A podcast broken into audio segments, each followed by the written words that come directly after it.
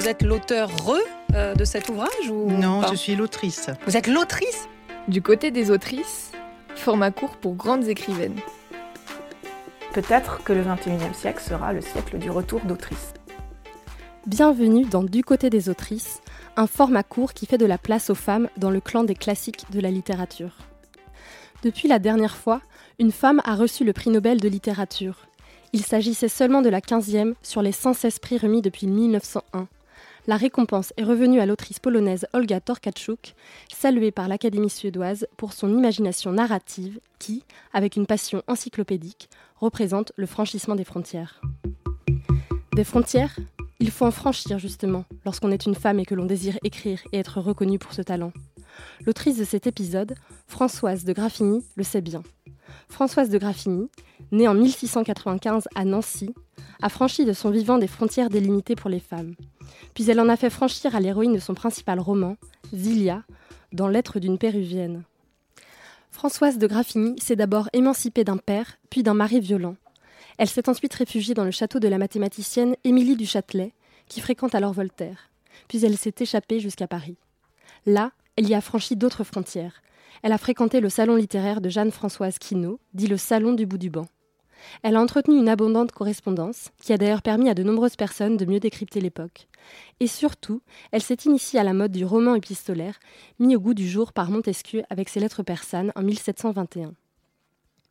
Françoise de Graffigny n'a pas regardé vers la Perse et le Moyen-Orient comme nombre de ses congénères, mais vers l'Amérique du Sud.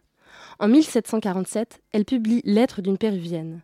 Elle y met en scène Zilia, une princesse inca enlevée par les colons espagnols, prise ensuite sous l'aile d'un Français. L'occasion d'élaborer une critique sociale de l'époque à travers les yeux d'une étrangère, obligée de découvrir les us et coutumes en France, un peu comme l'ingénu de Voltaire. Lettre d'une péruvienne rencontre un succès total. Il devient l'un des romans les plus lus de l'époque. Il est traduit dans plusieurs langues, il est réédité plus de 100 fois. Il est même mis à l'index, ce registre des ouvrages prohibés, ce qui ne fait que déployer davantage d'attrait pour l'ouvrage. Et pourtant, pourtant, malgré toutes ces qualités, l'œuvre finit par être oubliée, ainsi que Françoise de Graffigny, avant que des féministes ne la redécouvrent dans les années 1970. Je vais vous en lire un extrait. C'est un passage où Zilia décrit à son amant Asa son incompréhension du traitement des femmes dans un pays tel que la France. Sa subjectivité fait prendre conscience de l'absurdité de cette situation.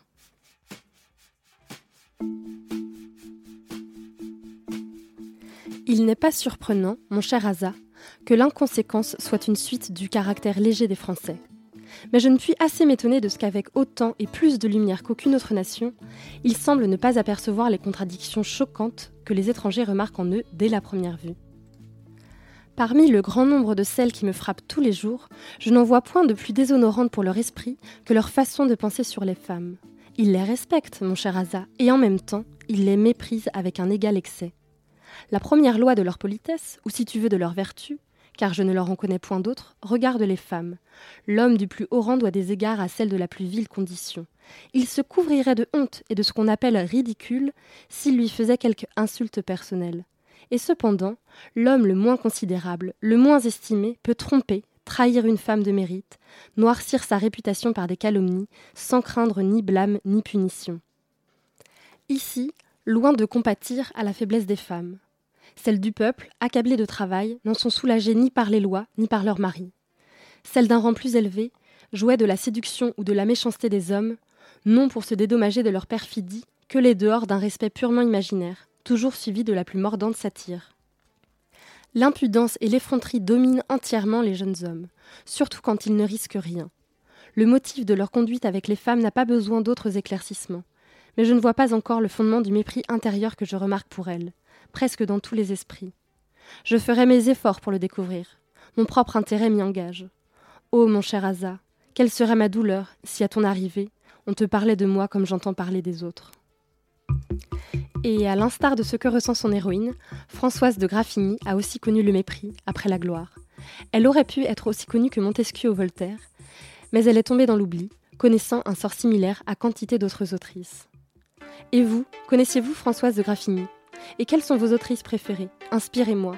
Continuons la discussion sur les réseaux sociaux, sur la page Facebook et Twitter de Du côté des autrices. Rendez-vous aussi sur le site de Radio Campus et sur celui de l'association Le Deuxième Texte pour avoir accès aux extraits et aux références. On se retrouve dans un mois avec une autre femme ayant la force d'une autrice classique. À bientôt!